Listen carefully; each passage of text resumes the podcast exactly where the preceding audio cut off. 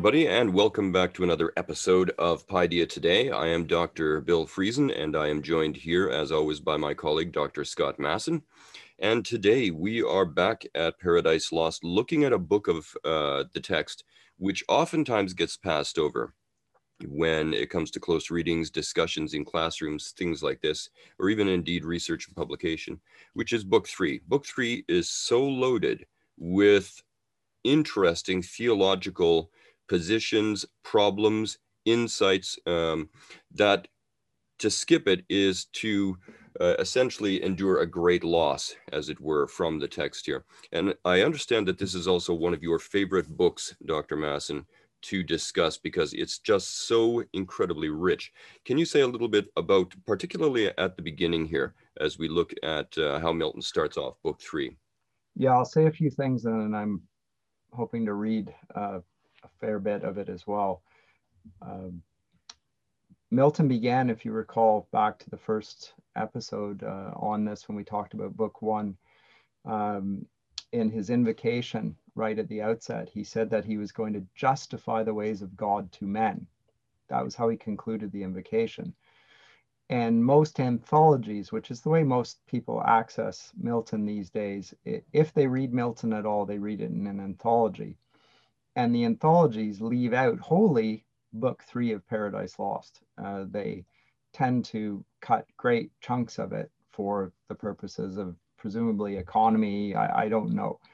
But if Milton announces that justifying the ways of God to men is his theme, it seems to me, whatever one thinks of that, if you're going to present works in an anthology, that you have to allow God to speak and explain why what's happening is happening. And that's what we get in book three, and we don't get it anywhere else uh, nearly as clearly at any rate. And we get with it also all sorts of um, companion passages to those which we just read about in book two. Uh, the, so the infernal council um, in, in hell and also the encounter between Satan, sin, and death.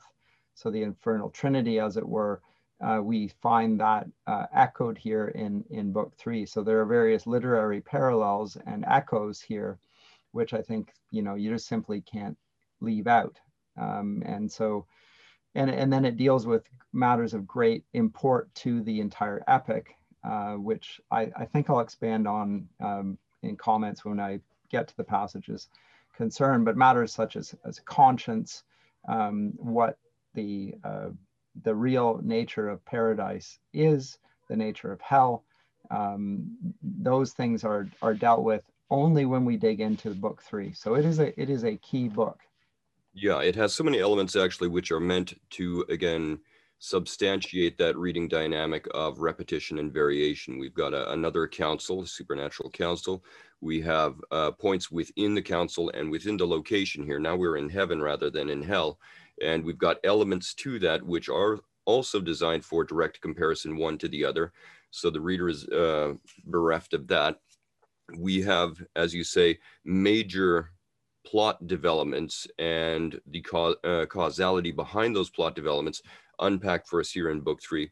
A reader is genuinely crippled in his or her ability to appreciate and enjoy Paradise Lost if they skip book three. And there are times when, as you say, you know, in an anthology, uh, the editors simply don't include that, which perhaps speaks to um, the editors, either what the editor is thinking or uh, the elements of Paradise Lost of which the editor is ignorant. But or uninterested. They might just say, "Oh, that's the Christian stuff and that's not the stuff I'm interested in. So we'll leave that out. But if your argument and my argument is correct here, which obviously we both think it is, what Milton has done in books one, two, and three is he has posited the heavenly um, council, which we find at the outset of every epic before this, at least the pagan epics, the um, of the Greeks and the Romans, and set them in in different places. And so can you imagine the dialogue between Athena and Poseidon in, let's say, the Odyssey, in which we only listen to what Poseidon said yeah. and not Athena, because that's effectively what we're doing then if we exclude uh, book three. Yes, absolutely. Uh, essentially, it's uh, it's censoring God and his position on all the developing affairs that we encounter in Paradise Lost. And yes, it is not as grimly dramatic as the uh, the scene that was set in hell and the council that occurs in hell and a lot of people have their imaginations fired by what they encounter there but nevertheless um, it, it's it's still a, a scene also and i this is a charge that rather annoys me a lot of people say book three is rather intellectual and boring. Well, if you're actually um, a somewhat intellectually inclined individual, you'll find that a little bit insulting. Intellectual matters can be, not necessarily, but certainly can be absolutely thrilling. And I do like to get into the ideas that are in book three. But as you and I have uh, previously discussed, oftentimes I simply ha don't have time and scope to give it full treatment. So usually I'll talk about the ideas in abstract at the beginning of my discussions in class about Paradise Lost, uh, but I won't dive directly into book three. But it is a great loss, uh, mm-hmm. my decision to do so, and I, am fully and painfully aware of that. Re- repent. shan't, shan't. anyway, shall I read a bit of this? Read a bit of this, please. So, what? just a pre- prefatory comment. Uh, book three begins with an invocation. It's another invocation, so this is not uh, common. Uh, we do we do find it. I I think Dante may do it in the uh, Divine Comedy. I think he there's an invocation in Canto two of the Inferno, and once again in the Purgatorio. There, um, so there are multiple in, uh, invocations, but Milton does it four times. He does it here, or really in book one at the outset. He does it here in book three for reasons which will become clear in a minute. He was in hell, and now he's coming into the presence of God. So that for that reason. Um, he does it in book seven when he's going to talk about the constellations and astronomy, and he, he invokes Urania, the muse uh, of astronomy. And then he does it in book nine because now he's going to talk about the fall of mankind and he's going to renew his um, um, sense of the heroic importance of what he's about to say to the reader. So those four invocations uh, there, and so they punctuate the book in that way. Uh, but let me begin then. Um, so we, we, left utter darkness. Remember, light being the connotation of God, mm-hmm. uh, and darkness the absence thereof. With these words Hail, holy light, offspring of heaven's firstborn, or of the eternal, co eternal beam, may I express thee unblamed? Since God is light, and never but an unapproached light dwelt from eternity, dwelt then in thee bright affluence of bright essence increate? Or hear'st thou rather pure ethereal stream, whose fountain who shall tell? Before the sun, before the heavens thou wert, and at the voice of God as with a mantle didst invest the rising world of waters dark and deep. Won from the void and formless infinite. Thee I revisit now with bolder wing, escaped the Stygian pool, though long detained in that obscure sojourn. And I'll leave it off there and skip a few lines down to line um, 32 here. He says, um, Nightly I visit, nor sometimes forget those other two equaled with me in fate, so were I equaled with them in renown, blind Thamyris and blind Maeonides and Tiresias and Phineus, prophets old. I'll stop there and I'll step, I'll move down to the final extract that I want to uh, deal with uh, 40. Thus, with the year, seasons return, but not to me returns day, or the sweet approach of even or morn, or sight of vernal bloom or summer's rose, or flocks or herds, or human face divine but cloud instead, and ever during dark surrounds me, from the cheerful ways of men cut off. And for the book of knowledge fair, presented with a universal blank of nature's works, to me expunged and raised, and wisdom at one entrance quite shut out. So much the rather thou, celestial light, shine inward, and the mind through all her powers irradiate there plant eyes, all mist from thence purge and disperse, that I may see and tell of things invisible to mortal sight. so three extracts taken all from the invocation. Uh, I apologize for not reading the entirety, but it's 55 lines and the podcast is going to go on very long. So we're going to read lengthy extracts today because it's hard, hard to cut. But he begins with an invocation of light and speaks of light, uh, obviously in multiple forms, the physical light with which he ends that invocation, the thing that he no longer can see, because remember, Milton is blind um, and he is he's emerging from from hell in a place of utter darkness, uh, physical darkness, and also spiritual darkness to a place now of light. But it's not just light of the light of the sun. Although there is an analogy to be drawn there, but it's not a precise analogy. It's it's it is an analogy. The physical light is, in some sense, uh, the way we experience and understand references to light. But there's more than that, which is meant here, because God is light and never but in unapproached light dwelt from eternity. Uh, okay, from eternity, but eternity is outside time and space, and light is a spatial, temporal thing. It's a manifestation. It's the means by which we see, etc., etc. Um, so he makes the, all sorts of theological references here to God as light. He, he does get these directly from Scripture. Uh, the holy light here is identified with the Son of God, um, um, pulling from both uh, Genesis 1 and, and, uh, and John chapter 1 here, and says that he has come out of the dark void of hell. Um, and that's one of the reasons that he uh, needs another invocation here, because he has been thinking and relating to uh, beings utterly opposed to God and probably because he's a sinner, um, is in need of to present things that he's about to present to the reader greater inspiration than he could ever have to describe things that are uh, beyond a mortal to not only a mortal but a sinner to describe, namely a holy God. So he he starts with that. Uh, then he moves to those two or four figures rather. Um, what a line 33.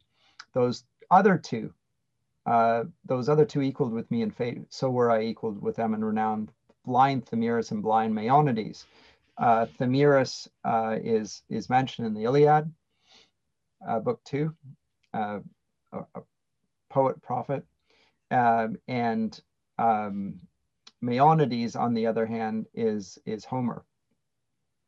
Um, and Tiresias and and Phineus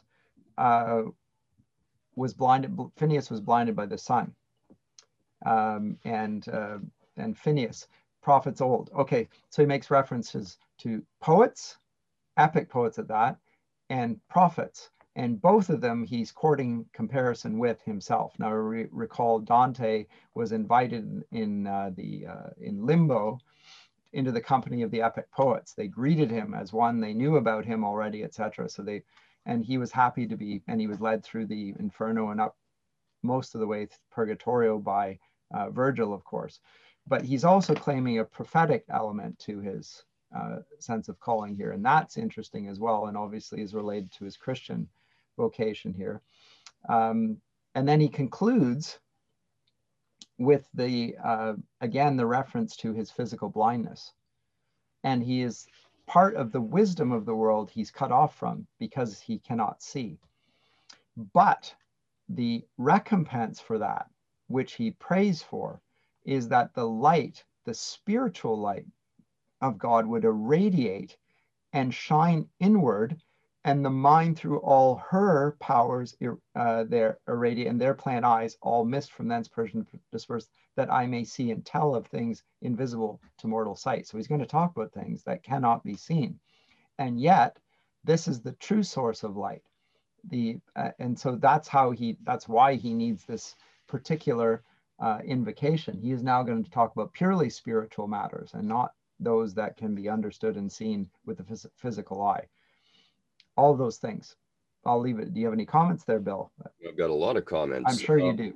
Yeah. Um, let's start. Well, I'm going to start in the middle inconveniently and talking a little bit about prophecies and prophets and things of that nature. Uh, again, in previous podcasts, we mentioned that uh, one of the favorite words for a poet, um, amongst certainly amongst the Romans, but also in a, a, lesser degree amongst the Greeks, was vates. A vates is a prophet, and a prophet is a poet. So vates is this term that gets used interchangeably between uh, prophets and poets. Begging our next question: What does the activity of prophecy have to do with poetic communication and poetic aesthetics and things of this nature here? uh, the modern mind tends to compartmentalize these sorts of things where mm-hmm. you have artistic whatever the job of poetry is um, it's over here and whatever the job of prophecy is it's over here but never the twain shall meet and i think a lot of ancient and indeed later poets saw that there was actually an extremely fertile intermixture of these two activities if you brought them into close proximity with one another as concepts uh, and uh, as undertakings. So, what then is a prophecy? And there, of course, we're going to get into the realm of theology, and there are a million one contentious responses to just what that is. For my own part, I have traditionally thought of prophecy when it's in terms uh, in terms of poetry as the articulating of some great, and to use a dangerous word, sublime transcendent and eternal truth. That's what it is. It's an uttering of such things. Um, and can that happen in a biblical context? Yes, of course it can. Can it happen in a poetic or artistic context? Yes, of course it can. Um, is there more to what is happening there? Yes, I think in fact probably somebody should should sit down and write a long, thoughtful well researched piece of speculation onto exactly how that functions and what its history is, I think that would be absolutely brilliant. And maybe there is such a thing written out there and I just haven't encountered it yet. Um, so I'll let you respond back to that in just a bit. But we also have this little bit at the end. I just want to set up my thinking on that, which is this notion. Uh, to me, there's a degree of actually quite genuine pathos uh, as Milton sort of contemplates his own situation because uh, there's a great tradition also, as you've already signaled here, in prophecy of prophets to be physically blind. The material world is cut off from them. And of course, uh, sight is overwhelmingly uh, our dominant sense by which we engage interface, to use a, a modern bit of jargon, mm-hmm. with the world around us, and more importantly, with the people around us. And Milton has this taken from him, but this puts him in a long tradition of prophets who articulate these great transcendent and eternal truths, also having the material world cut off from them. And then you have this sort of compensatory notion that he invokes that if his external material vision is taken from him, let it sharpen then at God's behest, not his own, not the body certainly. Um, let it sharpen, as it were, his inner eye. Let it grant to him that kind of uh, internalization of these undertakings, which to me is, is fascinating. I hear a lot of cheap, loose talk about how as time goes by and as modernity carries on, whatever modernity means nowadays, that there is uh, a tendency of the human psyche in general, in at least in Western civilization, to become more and more introspective and internal. And I think that I think that actually, in reality, if we did a proper, well um, guided study of these sorts of things, we would find that the tendency between internalization and externalization, between um, abstract notions and, and, grounding ourselves in the material world, operates over time, especially within Western art, much more like a sine wave. And it has periods of greatness and and and retraction. But here, I think we have a uh, Milton is being forced by physical circumstances to begin to look internally and to make this an internal thing. And we're going to talk, you, I think you've got a fair bit of stuff to say in just a bit on internalization and the dynamics of conscience and free mm. conscience and, and, and how these things uh, attach to virtue and righteousness and things of this nature. So that's just some of my preliminary thinking on what you've read. But doubtless you have your own positions on these as well. Could you say a little bit more about that, Scott? Well, I'm wondering, I mean, this is a conversation. So these go, there's, there's a little fluidity about them. I'm wondering, I, I do particularly have something to say about the importance of inward, inner versus outer.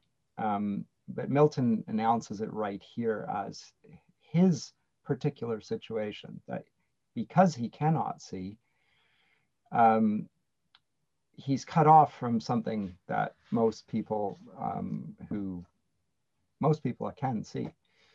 certainly in scripture, however, um, those who are sinners are called to be blind, are spoken of as blind. And the, even the uh, leaders of uh, the, the Jews um, who go, end up crucifying Jesus are referred to as blind guides and so forth.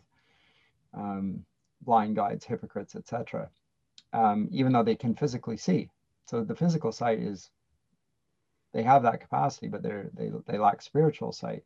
So there there that that analogy um, is is not Milton's creation. It's something that's already there in Scripture, which he's laying hold of and and bringing out the conflation, the vates reference there to the, the poet and the prophet. Uh, yes, it's there in Rome. Uh, Percy Bysshe Shelley mentions it in the defense of poet, poetry as well. And, and he's no Christian writer. He, he just simply acknowledges that there's an element here which get, is beyond aesthetics per se, that adheres to the poet's craft. Um, it needn't, but it can, and and the best of it often does. And Milton certainly um, represents that poet prophet tradition at its at its best, I think. For which reason, uh, I regard it as the great work of literature uh, in any language. Not that I've read them all, but still, to my to my knowledge.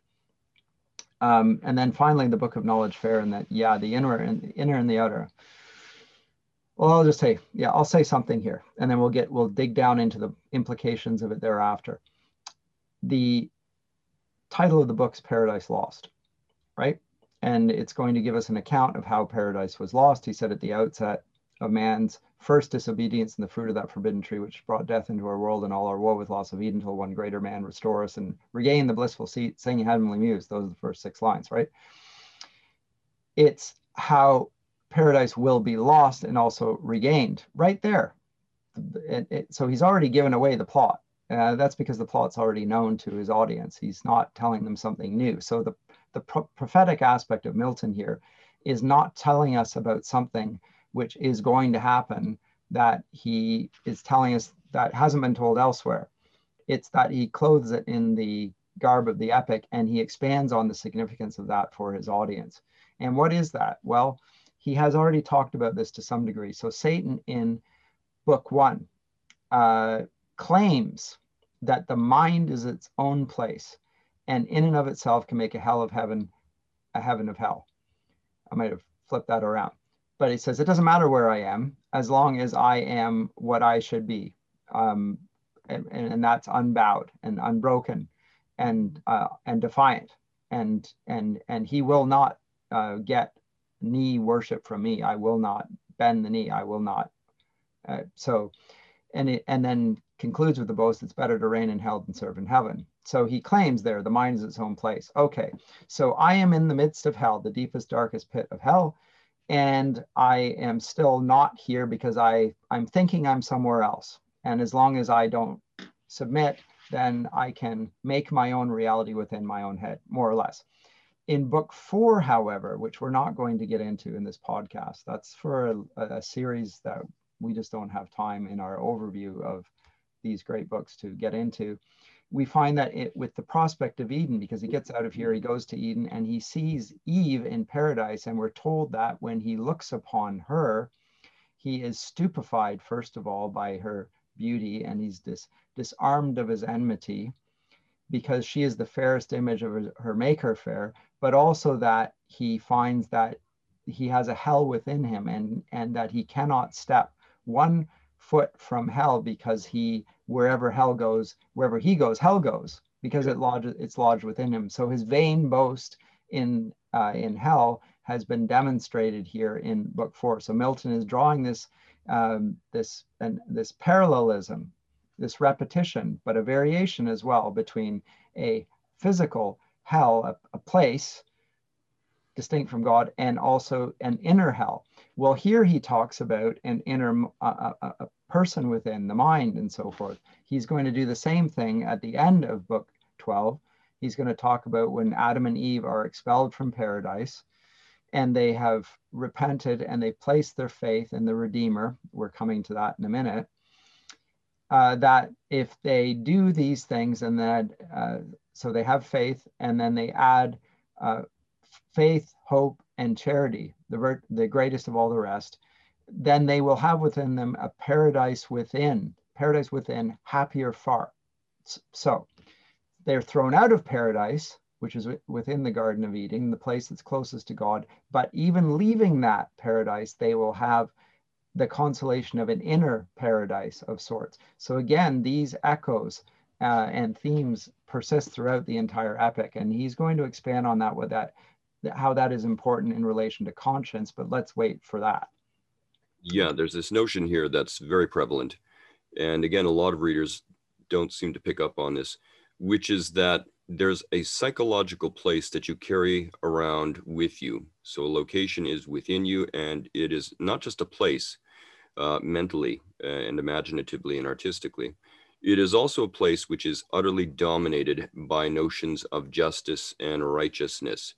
Uh, there's a reason that the place within Satan that he carries about with him on his back, as it were, uh, is hell. Um, and he can call it anything he likes. He can try to avail himself of the dynamics of relativism and wishful thinking to call it something else. But the bottom line is reality doesn't care. And It's not just the external reality doesn't care, the inner reality, more importantly, doesn't care.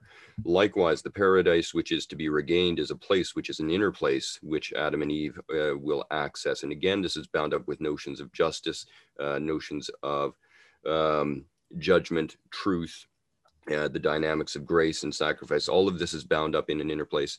And I think one of the things that makes this aspect of Paradise Lost difficult for some modern readers is that we forget that many previous generations not only were uh, uh, better educated in terms of culture and history and theology and all these sorts of things, uh, but they were also more inclined to read things figuratively, whether that be a hmm. book or indeed even reality. Their, their minds oftentimes would reach almost unconsciously for abstract analogies and they would take abstract analogies and then compare them to um, actual visceral realities around them and stuff like this. So there was a tremendous complexity and flexibility and inclination to read these things uh, uh, figuratively. And so this notion here of an inner place, which is of course a figurative construct, would not have been particularly alien to a lot of these individuals. But nowadays we tend almost militantly not to apprehend things with any sort of figurative sense, abstract sense. We demand a literal reading of almost everything that we encounter. And so many of us are not inclined and certainly not trained uh, to engage with this, this notion that you're talking about here, um, as well as perhaps we should. So I think that's one thing that comes across from that. That's a great comment. And um, one of the things I observe to my students is what is the mind that he speaks of here? what exactly is that? Um, and it's not, or the soul for that matter, but what's the mind? It's it's an immaterial thing. It's not yeah. a brain. Modern psychology. I mean, there was there was once a debate. There's now, uh, it seems to me, a pretty crushing uh, weight of opinion amongst those that are the doctors in this discipline that the brain is the mind, um, and and therefore disturbances of the mind can be dealt with by dealing with the brain. By dealing with the brain, brain chemistry, and so forth. Um, that suggests all sorts of things which I, I think are nonsensical and deeply problematic because if that's the case, then reasoning is not possible because reasoning is not a physical chemical thing, in which case, what we call reasoning or, or even thinking or imagining isn't it's it's epiphenomenological. It's just the appearance to us yes. that we're thinking. We just sort of a delusion that we're thinking but we're not really thinking in which case we're just i don't know what we're doing. We're, we're feeling uh, anyway.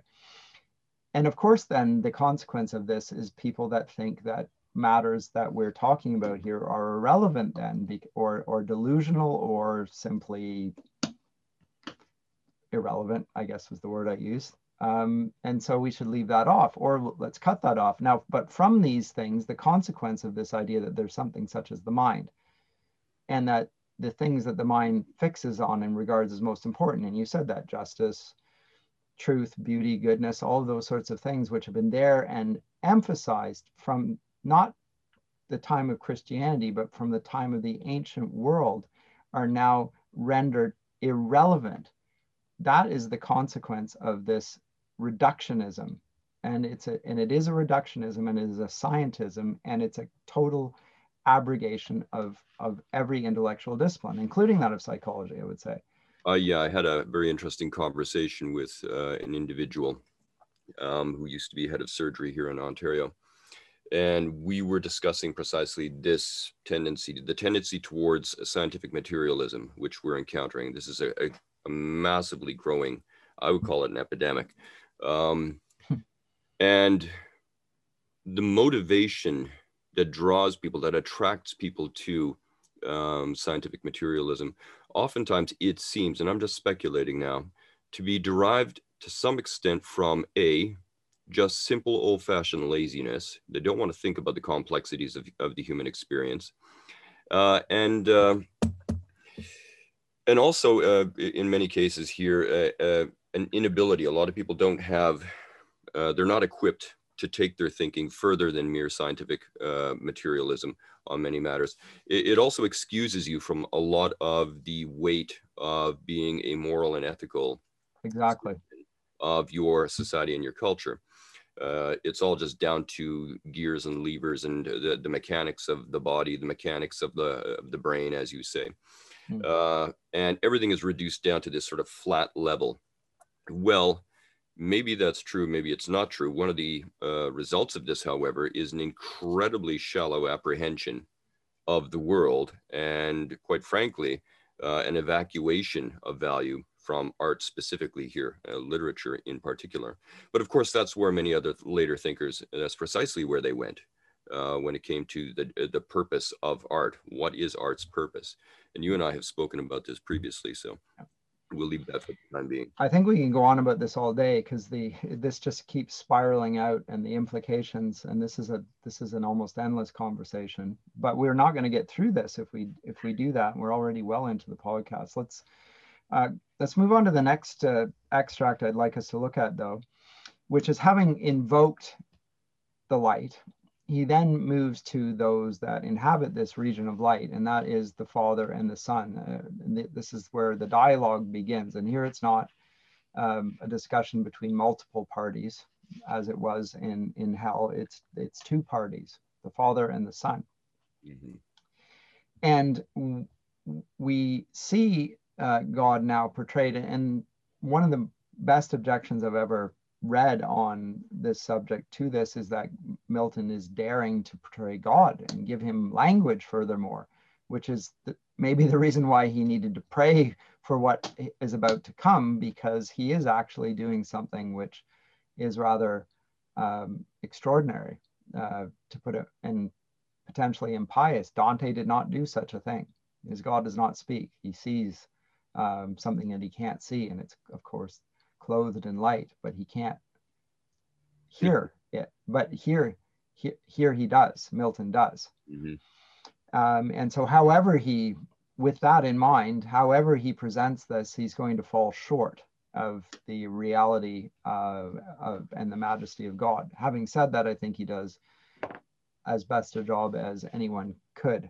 Um, anyway, but what we find then, so we have the Father, God the Father, looking and he's seeing Satan rising from hell and is transported towards the earth in order to do something. And he sees them from his prospect high, we read, wherein past, present, future he beholds, and thus to his only son foreseeing spake. And I'll, um, do you want to comment on that, first of all? The prospect there, and that's interesting, and it is why he, one of the reasons why he's separated from Satan and hell, because this is a place from when from wherein past, present, future he beholds. It's not a place. He's not on Mount Olympus. No, um, he is outside of space and time. We have to remember that he creates space and time, and thus he is himself both within it and outside of it. And this has major implications in terms of how the plot is going to develop because this opens up the scope also for God's omniscience. Uh, he knows the future because he is beyond it. He's at the end of time and he's also at the beginning of time and he knows everything that has gone on in between.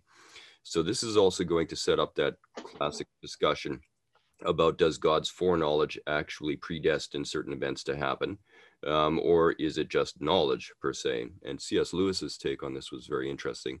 I may have mentioned it before. Um, simply knowing, as you and I do, that the sun will rise tomorrow. Actually, that's a bit of a dicey claim up here in Toronto in January, but still, um, just you and I know that to be the case, but that does it does not necessarily follow that our foreknowledge predestines that sun to rise. We simply know that it will as an inevitability. So also Lewis said, uh, can we talk about God's omniscience from a similar perspective? Yes, God does make certain events happen in history. This is indisputable. Everything is not all flux. Uh, there is a plan, there is a structure, there's a logos to what is going on here. Uh, but there are other aspects, uh, spheres, if you will, where uh, an event horizon opens for uh, free will to play a role in the virtue of the events that transpire.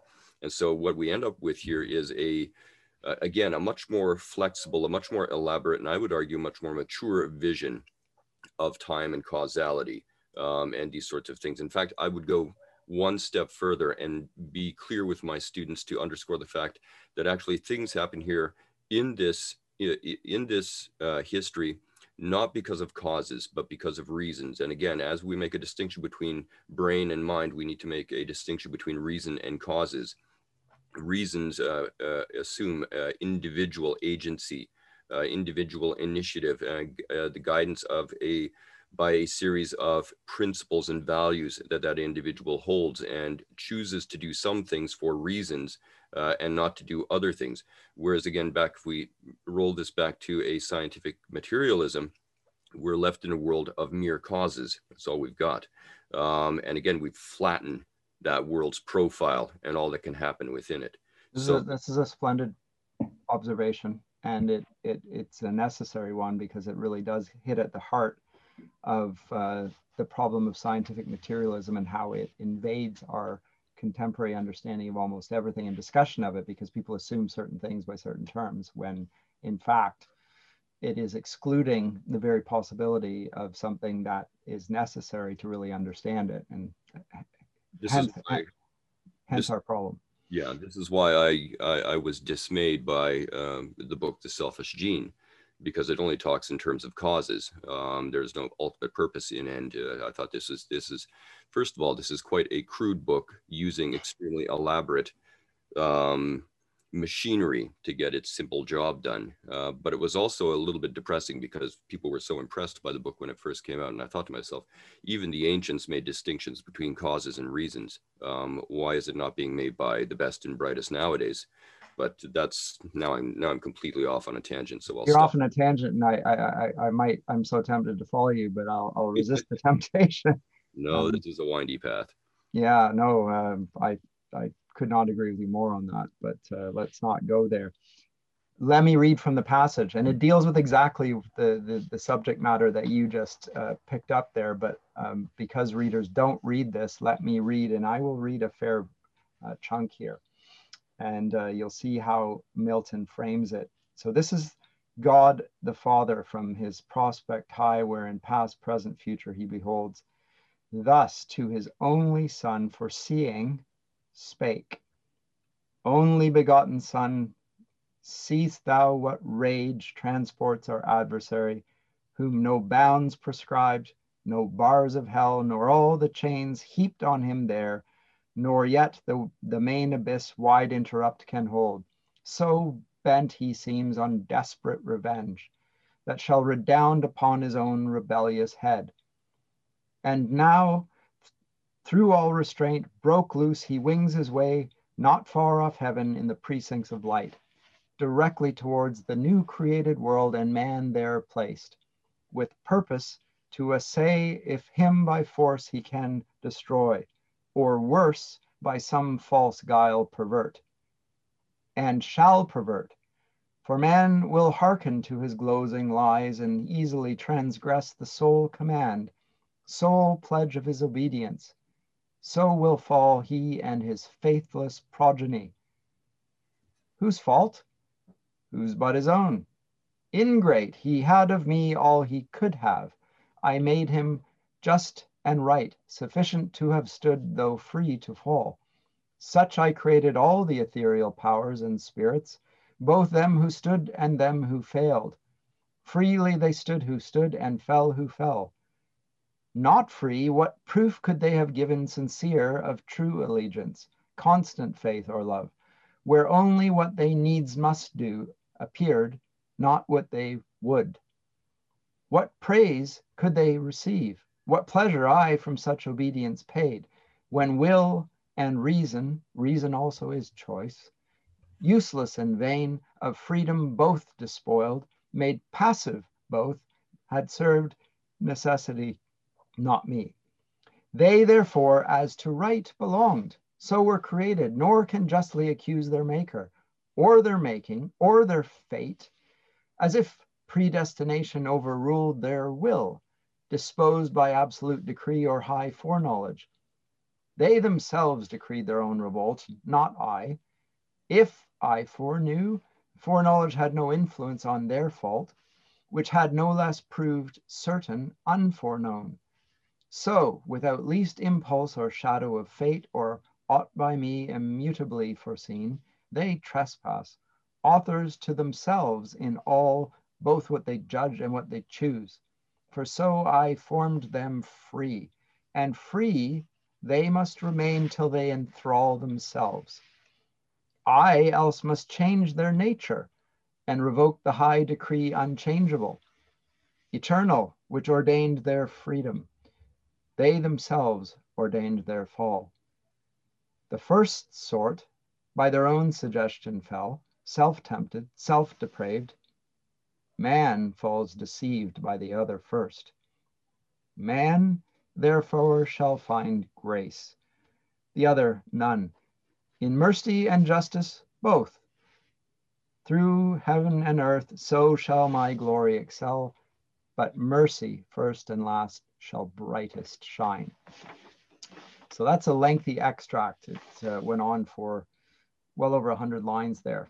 Um, and it picks up magnificent themes, uh, themes that you've already uh, alluded to there um, but the language of it is is so rich uh, and and so dense and so um, li- it's it's literary language the allusions the analogies being made the analogies between god and his creature the analogies between uh, god's freedom and human freedom the analogies made between the creator and the image bearer the analogies between the the spiritual beings called angels and those called mankind, the one being uh, falling without a tempter, the one with a tempter, etc. All of these being drawn through here.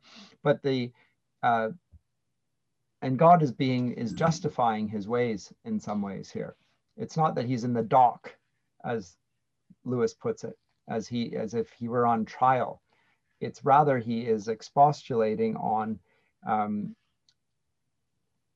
his greatness and his goodness and his blamelessness it's it's it's not it's not a in question. Yes but he, but he is answering a series of of uh, unasked questions that he, yes. so he's answering those. And in that sense it sounds a little defensive i guess and a little bit like a theologian might. And this is again one of the criticisms. I think it the, the sense that i get from this is that this is a magisterial rejection of a number of potential uh, accusations. Uh, you're correct. Uh, these are not direct questions that he is responding to. This is God speculating on the sort of things people might say of him and his role uh, in the production of evil in the universe, which is real evil, to be sure. Um, it's also, uh, as you say, uh, it, it, lays out, and this is typically Miltonic in my view, the argument as it were. Milton likes his arguments. Most people in his day who are uh, intellectually and artistically capable like a good, strong, vigorous debate.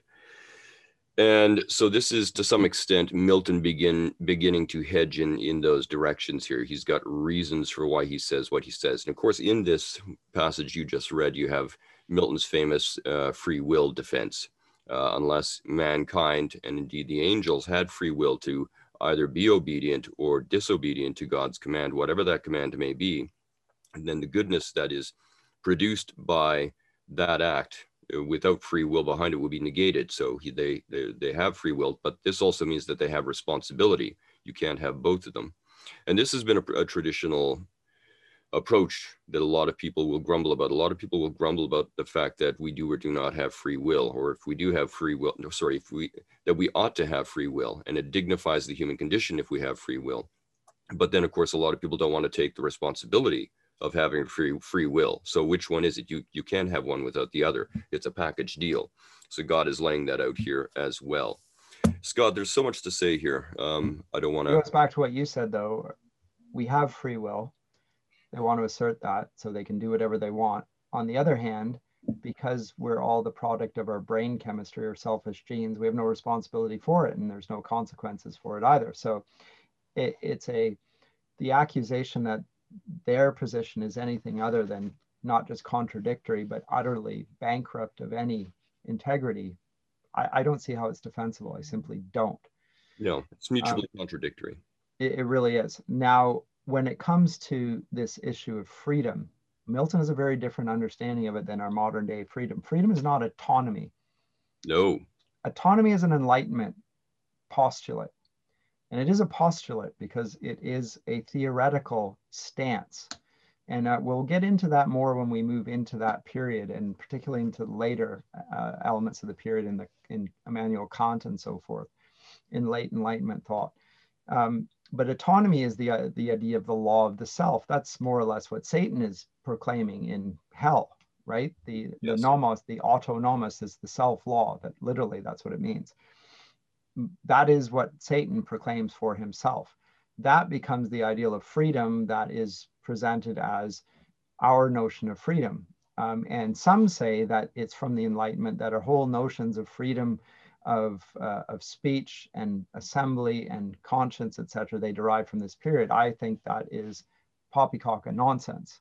Mm-hmm um, it, it may arise in and around this period, but it has nothing to do with the, the notion of autonomy or freedom of the Enlightenment. It has nothing to do with that. And the test case of this is in relation to the matter of conscience. And we'll come to that in a minute.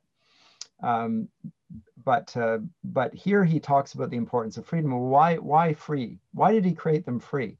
Well, because otherwise, what proof could they have given sincere of true allegiance, constant faith, or love. Remember, God is love. And love is the center of Milton's theological universe as well. Everything acts in accordance with uh, the purpose of love. I mentioned in book 12 the that charity or love, 1 Corinthians 13, is cited as the greatest of all of the virtues that he would have. That's Milton's understanding. He's taking it out of scripture, but also Augustinian theology and that of Aquinas for that matter and on through the, the uh, Reformation and the Puritan age, the great uh, importance of love moving everything. Well, you can't love unless you choose your object. You can't mm-hmm. worship it if you have no choice other than to do that. And so he he creates them free because they have no proof that they've given sincere uh, or true allegiance, constant faith or love, where only what they meet needs must do appeared, not what they would do right? So this it's the freedom that allows them to do the greatest thing, which all of our poetry celebrates, love. Right? It's this thing that is at the center of so much poetry in every every language and literature and every tradition. Love is this is of such primal importance. Well, it's, it's even more important than that. It's not just in the relations between the sexes and so forth. It's it, it moves literally everything. It's not possible without freedom. But equally with that, in order to show that there's freedom, there has to be a possibility of not doing that. And that is what the tree of the knowledge of good and evil is. It's that don't, you can't do this. Yeah. That, that's the one thing, the sole pledge, as God says, of his obedience is that thing. It goes some extent again. I mean, while we're making distinctions between similar concepts here, maybe we should make yet another one here. God commands love um, this is the greatest commandment. Love the Lord. The greatest, yep. All thy heart, all thy soul, all thy mind. Um, but it's a command. God commands us. He does not compel us. That's a different thing. Um, you cannot be compelled to love. But here, now we get back into more tricky uh, thinking because there are certain schools of thought, even quite early. I'm thinking here of some of the drama, specifically of the French neoclassical period, where love is presented as something um, which is, uh, when it strikes you, you do not have the powers to resist it. I think of Racine's Phaedra here specifically where if somebody falls in love, they fall in love and they have no power to decide whether or not they will pursue that love. They just, they love. You'll love who you love. We hear that saying nowadays. Um, you know, the heart will love who the lo- heart will love, and, and that's just it. No, now we're back into a world without choices. Um, right, like, like, Virgil's Aeneid when Dido shot with an arrow by Cupid from Venus's at Venus's direction, right? Yeah, she does not have a choice in these matters. She is compelled to love, um, in now in the, the, the more tawdry romantic sense, but still it comes to the same thing. And we have this kind of thinking uh, that persists with us. It's probably been around forever and a day. And it's very much, again, I, I think, a dominant way of conceiving of love, whether that's love for other human beings or love for God or love for whomever. We talk about it as a compulsion, and it, at least implicitly, when in point of fact, that again is, is uh, a stance which is going to evacuate loving from any sort of ethical or moral value whatsoever. And at the same time, they'll say it's a matter of human rights that they can love whoever they want to love, etc. Right? Yes. So again, you're you're caught on the horns of your own contradictions. Which you know, which one is it? Um, unfortunately, uh, a lot of modern thinkers are not particularly concerned by contradictions. So um, you know, it's it's not enough for you and I to point out the fact that this is a logical contradiction. But that's again a different uh, discussion. Reasoning is white privilege, Bill. Ah, ah, I'm glad you told me. You you worked your way through to that, did you? I do what I'm told. I see. Okay. Um, yeah, I think you've you've really unpacked well the thinking here that goes along with uh, these. but then he got he talks about the fact that he has foreknowledge of it, and he, that's yeah, and he says in which case it raises the issue of uh, as if foreknowledge had an influence on their fault then, or predestination overruled their own actions. And he directly says that is not so because they are free. Because they are free, they're the authors uh, to themselves of what they choose. And therefore, and he says, For so I found them free, as in founded, and free they must remain till they enthrall themselves. Mm. At which point they are no longer free in the sense. Now, what is freedom then? So after they fall, they're enthralled. They're enthralled. Well, have they not got freedom to do things? Yes, they have freedom to do all manner of things, but they're no longer free to worship God aright because He is holy and they are sinners and they are barred by their sin. They are not free to do the one thing for which they were made. They're not free to love the ultimate good, the ultimate uh, object worthy of love, the ultimate person worthy of love. They're not free to do that anymore. They're bound by their sin. And that is the hinge on which this whole uh, theology turns right there. We've uh, said before yeah. that concepts like freedom are freedom to do things. This is the famous Heideggerian position when it comes to consciousness. Consciousness is never just consciousness, it's always consciousness of a thing. It takes an object.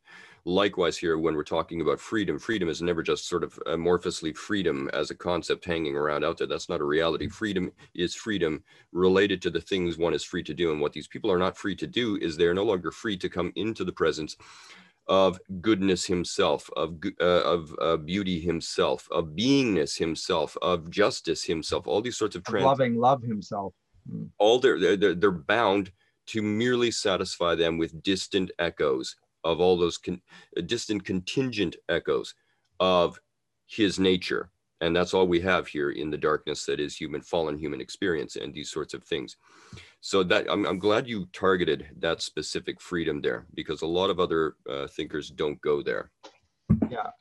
And and he finally concludes with the fact that man will find grace and i'll leave it off with that but they but the angels won't but he will find grace. And i, I picked that up because at that point because after that we're told that ambrosial fragrance filled all heaven uh, and then the son so it's a, it's this it's this glorious word grace that comes out there and the son then responds to this expression from the father and says this oh father gracious was that word which closed thy sovereign sentence that man should find grace for which both heaven and earth shall high extol thy praises with the innumerable sound of hymns and sacred songs, wherewith thy throne encompassed shall resound thee ever blessed.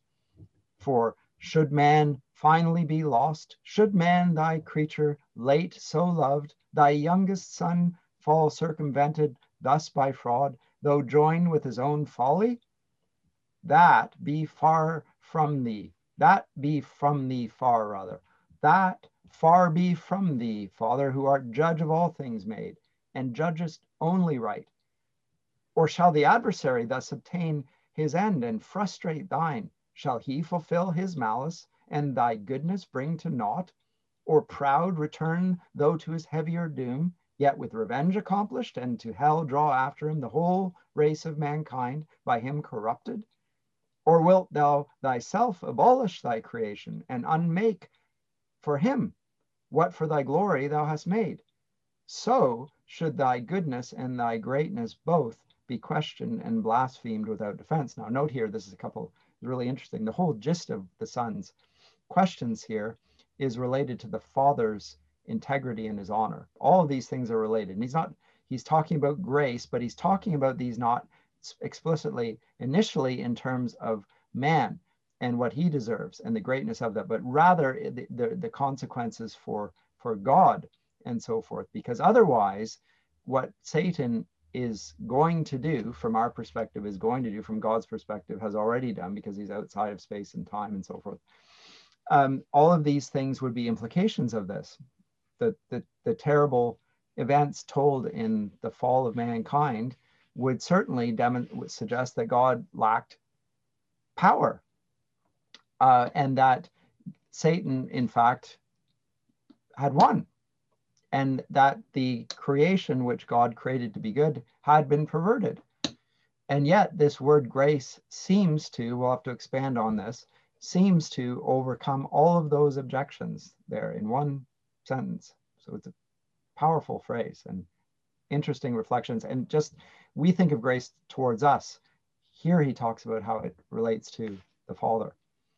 Yes. Um, well, this is typical of the human condition to think that somehow everything that happens, particularly everything that is done by God, somehow has its significance in relation to mankind, when in point of fact, uh, we are the contingent element in the equation and God is the necessary one. So we need to keep that in view as well. And a lot of, I, th I think a lot of my students, um, even my Christian students, are still at some level bothered by the notion of grace, and I have to spend some time unpacking that. I'm not sure we have time to get too far into that today, but yeah, you're right. This is a package deal, and if you consider a lot of these qualities in isolation, um, they cease to make as much sense and they are bled of a lot of their significance when in point of fact it's part of a larger model that fits together and works uh, logically in relation to those other elements those other qualities those other characteristics that you and i have been talking about um, what more do we want to say about this? But note that he, God is not necessitated to do this. He's a free. He is free, and the offer of grace is freely given. Yeah. Um, right. And yeah, and and and so he's not compelled to do this by by any token of the imagination. No, this is why I framed my comments on free will, human free will, in terms of spheres within the wider uh, ambit of the cosmos and time uh, as exactly that. They're spheres. None of this is to undermine God's omnipotence. God is indeed omnipotent and his will is sovereign and his ends uh, will come to pass, uh, whether or not we like it, no matter what we do with our free will. But within that, there is still the scope for human free will and agency and things of this nature, and therefore also, as we've already said, uh, of guilt. We also need to be careful of talking, at least around Milton here, as if God is compelled to do anything. You mentioned the word necessity in relation to God, that God is necessarily compelled to do this, that, or the other thing. God is not compelled to do anything. I hear this language all the time where people will say things like God can must do this and God cannot do that. For instance, a favorite one is God cannot lie. Um, if that is indeed the case, then you are saying that he is not omnipotent, or you mean something more limited by omnipotence. Um, you don't mean full omnipotence. I do. You clearly don't. um, but rather God, in his goodness, as an extension of his nature, chooses not to lie, not to deceive. He remains true to his own nature of truth, being truth himself, and things of that sort. But that stops well short of a compulsion again. God is free and sovereign. And we, we have to be mindful of that here. So when God, you say God can't lie, what I mean is God won't lie, and he yes. never does. That's much more accurate language. And there's much turns on, everything turns on that little uh, adjustment, if you like. Hmm. Very good. Um, again, these are things upon which you can talk on all day, but let's let's move on. Yes. To whom the great creator thus replied, O son, in whom my soul hath chief delight, son of my bosom, son who art alone my word, my wisdom, and effectual might, all hast thou spoken as my thoughts are, all as my eternal purpose hath decreed. Man shall not quite be lost, but saved who will. Yet not of will in him, but grace in me, freely vouchsafed. Once more I will renew his lapsed powers, though forfeited and enthralled by sin to foul exorbitant desires. Upheld by me, yet once more he shall stand on even ground against his mortal foe, by me upheld that he may know how frail his fallen condition is, and to me owe all his deliverance, and to none but me. And then he gets into a matter of the difference between those that he's chosen and those that he's not chosen. I'll skip over that, not because I don't want to, but just again, space of time, and uh, move on to uh, another key point here. And I will place within them those that he has chosen, the particular grace, the peculiar grace, those he has chosen as a guide, my umpire conscience, whom if they will hear, light after light well used they shall attain, and to the end persisting, safe arrive. Let me stop there and let us talk there on this, because and then I'll move on to the next bit, which is a, it's an unbroken speech, but I'm going to break it up here, because he uh, talks about this umpire conscience. Now, an umpire is an adjudicator. Like think of baseball, I guess there's an umpire who calls the balls and strike. In, mm-hmm. in that sense, conscience will act here. Now, we have freedom of conscience as one of the rights articulated, say, in our Charter of Rights and Freedoms and so forth. I believe conscience is in there. Uh, religious freedom, but also freedom of conscience. Now, freedom of conscience is different than religious freedom. Religious freedom is a, is a corporate thing. It's for a body of individuals who gather together to worship God. Conscience, on the other hand, is an inner voice, an inner conviction of the rightness or wrongness of something. And uh, it is upheld in our charter and in many of the Western world's uh, charters as a matter of great importance. Where do we get this from? It's not from the ancient world. It's not from the Enlightenment, furthermore per se. It, it comes right here out of this because it again comes with this notion of freedom and a free response to grace and an understanding of that. And, and it's solely based on that. And it does not have any other um, foundation, I, I think. And that will lead uh, in, as it's represented in Paradise Lost, uh, the angel Abdiel to it, who's in the midst of it. So in book five and six, he's one of the angels, and the, there's a war in heaven. And Abdiel is one of the angels who initially finds himself in the midst of Satan's cohort, and they're when they're rebelling against God. And even though he's in the midst of all of these rebel, rebelling angels, he stands alone against them, alone, and he will not he will not bow, and he he calls upon them to repent.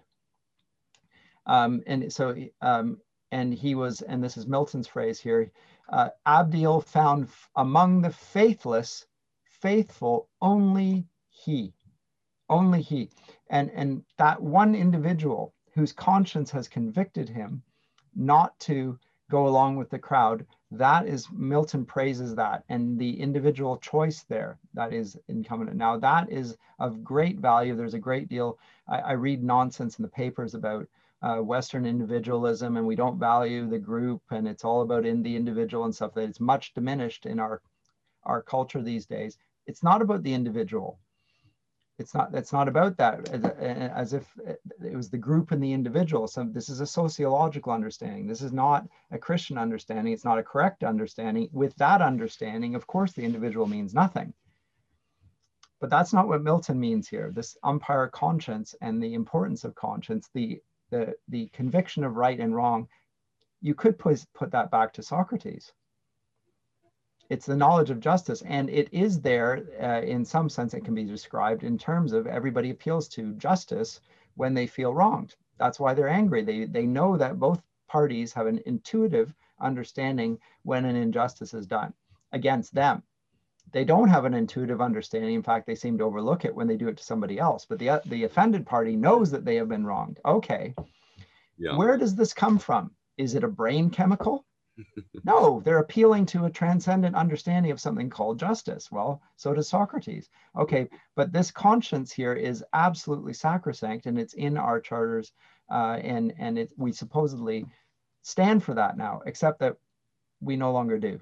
Well, so, this is one of the things I lament about Milton not being read and read deeply and thoughtfully by moderns, which is that freedom, uh, Milton is one of the great uh, one of the great champions of various types of freedom, and his his freedoms are, as you've already pointed out here, extremely cogent. You can actually these are not fluffy, vague umbrella terms that could mean almost anything depending on your context and perspective. Uh, he is at pains to map out just what uh, that the nature of these individual freedoms are. One of them, of course, which doesn't get treated um, at great length in Paradise Lost, uh, is freedom of speech. And you and I could talk endlessly about Milton's discussion around freedom of speech. In Areopagitica, yeah. Yes, correct. Um, but here we have another another type of freedom. This is freedom of conscience. And both of these things, speech and conscience, I believe, are under uh, enormous pressure right now. We are living in a very, very benighted age when it comes to freedom of conscience, conscience, as well as freedom of speech. And we tend to really zero, if we're going to zero in on any of these violations as people clamp down, we tend to focus on freedom of speech and uh, its ever shrinking uh, scope and ambit, uh, which will, um, at this rate, uh, disappear entirely. But we've also got this freedom of conscience. And I think this is a really relevant point for a lot of just about everybody in their everyday actual lived lives. We find ourselves increasingly in the West self-censoring. Um, some people tell me that they self uh, self-censor their thoughts and opinions um, more or less on a continuous basis as they interact with other individuals and institutions and things of these sorts. And if all of a sudden something slips past your self-censorship, it can literally spell your destruction um, your social destruction, your uh, vocational destruction uh, at any number of levels. And so a lot of people in doing so are actually violating their own conscience. They're yes. no longer free to, they, they feel that something's wrong, but they, if they, they speak out against it, um, either by commission or omission, then um, of course there are dire consequences oftentimes for this. And so this has a knock on effect violating your own conscience and not doing or saying what you think you ought to do or say has a way of eroding your own sense of your own identity. It, it, fundamentally undermines your integrity. When you look in the mirror, you can see a person who has betrayed themselves. They've betrayed their own conscience, sometimes because of uh, extremely large threats, sometimes because of uh, minor uh, troubles that would ensue if they hadn't done this. But freedom of conscience is something that is, in my view, something that is uh, dramatically under threat right now. And the consequences, um, especially in terms of self image and self respect, are huge. And if you lose your self respect because you're continuously violating your conscience, um, you cease to see yourself as a person who is better than this or not as bad as that or anything like this. And all of a sudden the scope for your behavior in terms of good and evil widens particularly on the uh, the evil side of things because why wouldn't you do the bad thing? Because you no longer respect yourself because you've been violating your conscience continually. Uh, and down you go and, and the more you do that the more that in turn erodes your self-respect again and so it becomes a cycle as you spiral down the mountainside of virtue um, and it all starts with this issue. Yes. Um, it's usually presented in slightly different terms. Jesus asked the question, what does it profit a man to gain the whole world if he should lose his soul? Mm-hmm. His soul, I take as a reference to his conscience here, his rational, moral nature, his ability to choose freely, knowing what's right and what's not right. Um, there's a great um, play by Robert Bolt called A Man for All Seasons, on which this whole theme is played out. Um, Thomas More played as the defender of his conscience there and uh, suggests that if, if uh, he does not follow his conscience, then uh, England will no longer be England. And I would say that that's the case in our day. But there it's presented as a reward in a sense. You, you can, and it's often, and the man who betrays him, Rich, Sir Richard Rich, does it for the reward of Wales of all things. More as derisory. you, you gain the whole world, but for Wales, yes. um, but in, it's often in our country and in uh, the world, it seems, done for the sake of fear. It's not of it's and so fear is the weapon of the enemy. Where's the courage? Well, the courage comes from the conviction that conscience and is the thing because truth is the thing and God is the thing. So it's a it's a matter of conviction uh, that leads to courage, and the courage is the thing that allows freedom to stand. It doesn't stand on its own. It's not it's it's not something like atmosphere. We can talk about an atmosphere of freedom. Well, again, this is a figure of speech. Mm-hmm. Freedom will exist where freedom is valued. Where it is not valued and not defended, it will fall. And it as you say, it may be falling, but I resist that thought. I, I rebuke the thought because I will not accept that uh, this will happen because there are free uh, people these days still. We, we shall see. Nonetheless, uh, God willing.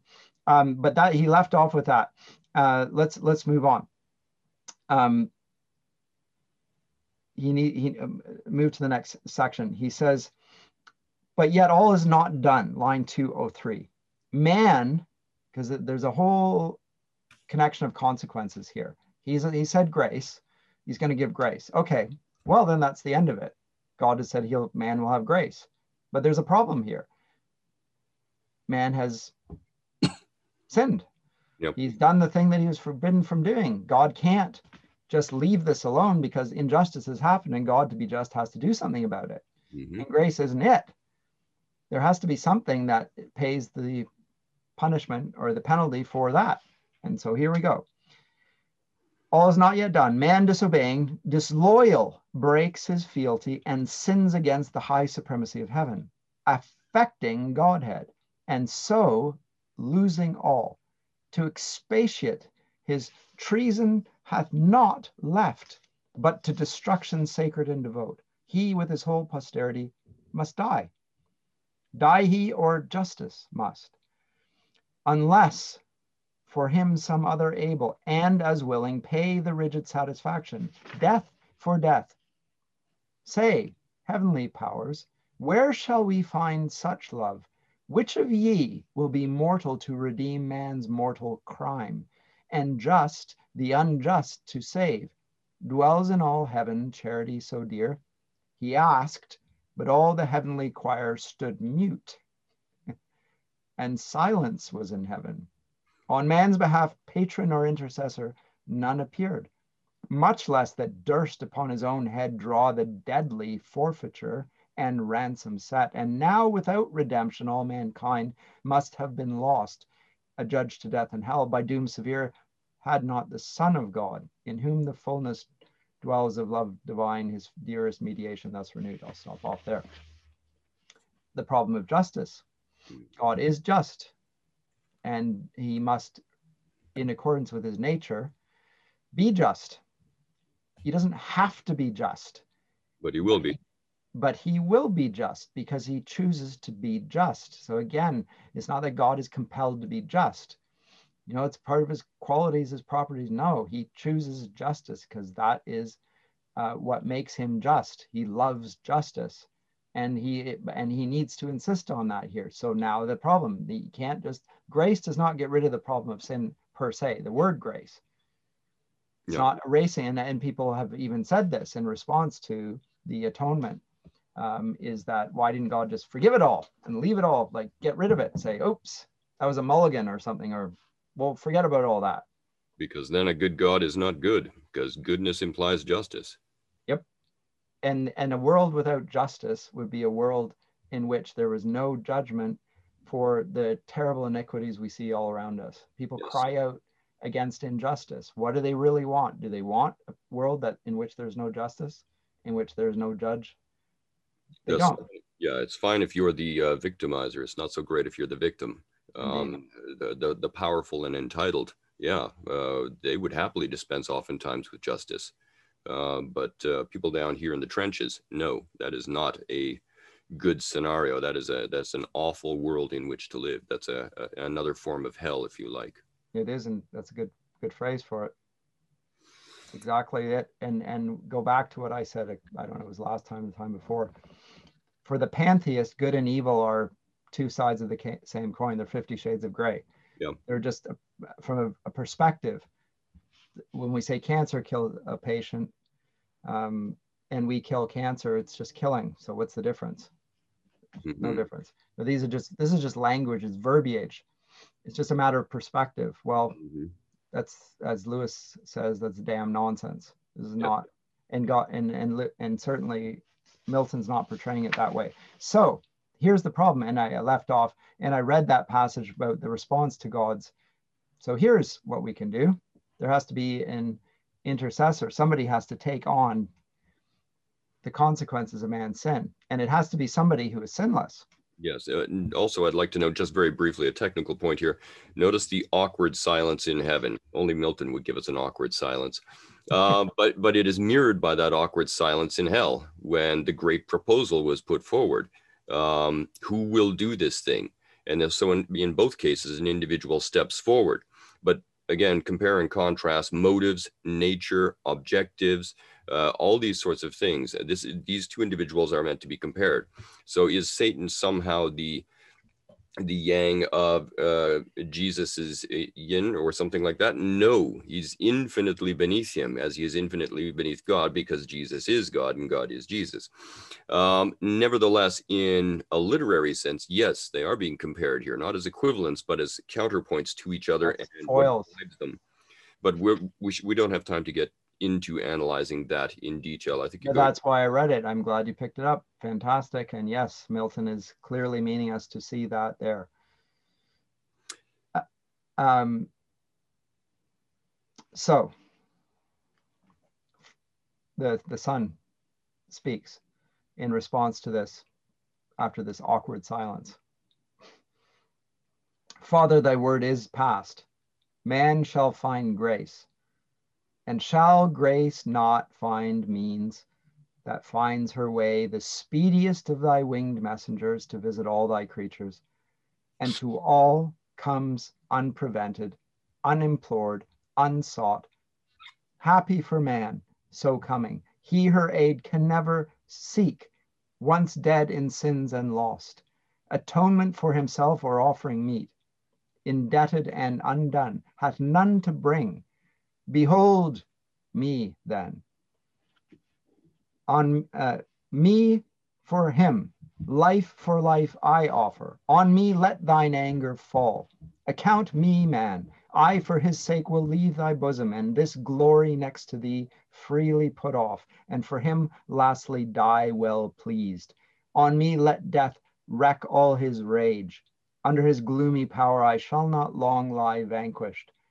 Thou hast given me to possess life in myself forever. By thee I live, for now to death I yield and am his due all that of me can die. Yet that debt paid, thou wilt not leave me in the loathsome grave his prey, nor suffer my unspotted soul forever with corruption there to dwell. But I shall rise victorious and subdue my vanquisher, spoiled of his vaunted spoil. Death his death's wound shall then receive and stoop inglorious of his mortal sting disarmed. I through the ample air, ample air in triumph high shall lead hell captive, maugre hell, and show that the powers of darkness bound. Thou at the sight, pleased out of heaven, shall look down and smile, while by thee rays I shall ruin all my foes, death last, and with his carcass glut the grave. Then with the multitude of my redeemed shall enter heaven's long absent and return, Father, to see thy face, wherein no cloud of anger shall remain, but peace assured and reconcilement, wrath shall be no more thenceforth, but in thy presence joy entire.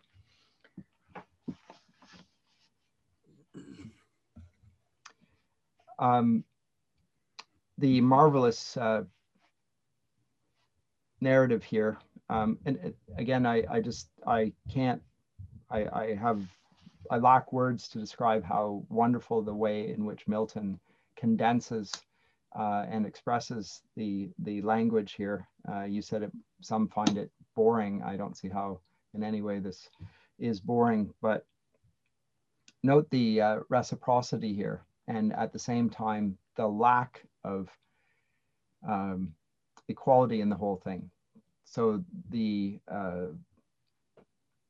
at the cross, the sinless gives himself for the sinner what does the sinner, what does the sinful get? Or the, the sinless get? He gets death. What does the sinful get? He gets life. It's this, this the great exchange uh, as a consequence of the cross. Um, this is part of what grace means, and it's it's it's expanded upon here, um, and what is not expanded on is the loss that the Son um, receives in becoming man, the humiliation, the humbling of taking on human nature, but he did not think it was equality with God was something to be grasped, but made himself a servant um, and and did this thing. Um, you have any comments on this passage? I think they speak for themselves, actually. But yeah, uh, just a few things here to note. Uh, first of all, that this sacrifice derives from love. Uh, first and foremost, love for God the Father. I think a lot of people miss that. I think it's uh, primarily driven by love for humanity. Uh, and it is driven by a love for humanity, but this is again a contingent versus a necessary love. Um, so we have to remember that aspect of things. We also have to remember here that as man is not free to come into the presence of all which could possibly be perceived by him as the source of goodness, so also in dying, the son is going to be cut off from that presence. Um, that's uh, something I think that a lot of people tend to miss here. This is this is a, an essential part of the agony of the death of Christ. It's not just a mere physical death and the torture and everything that was bound up in that. It is a separation from goodness Himself that comes out of this as a consequence. But so he cries out, "My God, my God, why, why hast thou forsaken me?" Right? Exactly, precisely. That is the quotation I had in my mind. Um, and also notice uh, again the the symmetry of concepts here, which I don't think uh, Milton is uh, constructing. I think he's simply making them visible, as it were, on the page. Exactly. Um, that uh, the love combines with this notion of grace, which combines with this notion of justice in a, a, a logical machine, if you will, that makes a lot of sense. It all comes together as a package deal. And again, a lot of people who are reading Milton read his ideas never mind his words in bits and pieces and they never see the larger fitting together of these concepts here as large complex uh, uh, rational constructs um, though again as i said construct is not really the best word to be using here. So in this sense obviously god's wrath and his justice is sat, uh, satisfied is satisfied by an individual who is blameless as you say for the sake of one who is blamed. Notice again here is god's love is not just god's love for those who please him uh, because obviously mankind has not pleased him. This is god's love for those who have rebelled against him who have violated god's goodness which is extraordinary and some people find it counterintuitive but it has precedence again in the gospels um, and the whole thing is driven by love of the Son for the Father, and the Father's love in turn for the Son, but also mankind. Uh, and so this is not the Son, by the way, earning God's love. This is the Son fulfilling his nature, just as God is fulfilling his nature, which is to be perfect goodness. Anyway, I could prattle on forever like this, but we've already gone on a fair time. We have, I noticed that. And um, there's so much more to deal with in this passage, but you know what? I think we've given the readers or the listeners uh, more than ample food for thought here, and maybe we should leave it off till next time. Um, what should we talk about next time? Book Other nine. Should we go to book nine? Book nine would be great. There's lots to talk about here. Um, and uh, I think some listeners, if you have more to say about book three, I think uh, some listeners would really appreciate you opening up certain threads of of thinking to them as well. So, um, since you're the Milton guy, I'm going to leave the call to you. I, I will go either option. No, it's fine. Okay. Um, you mean in terms about putting questions on the YouTube channel or whatever? I mean, I'm I'm planning on, um, or we're planning on building a website for Paideia today, um, and uh, it will offer um, more features, more opportunities, courses, and so forth.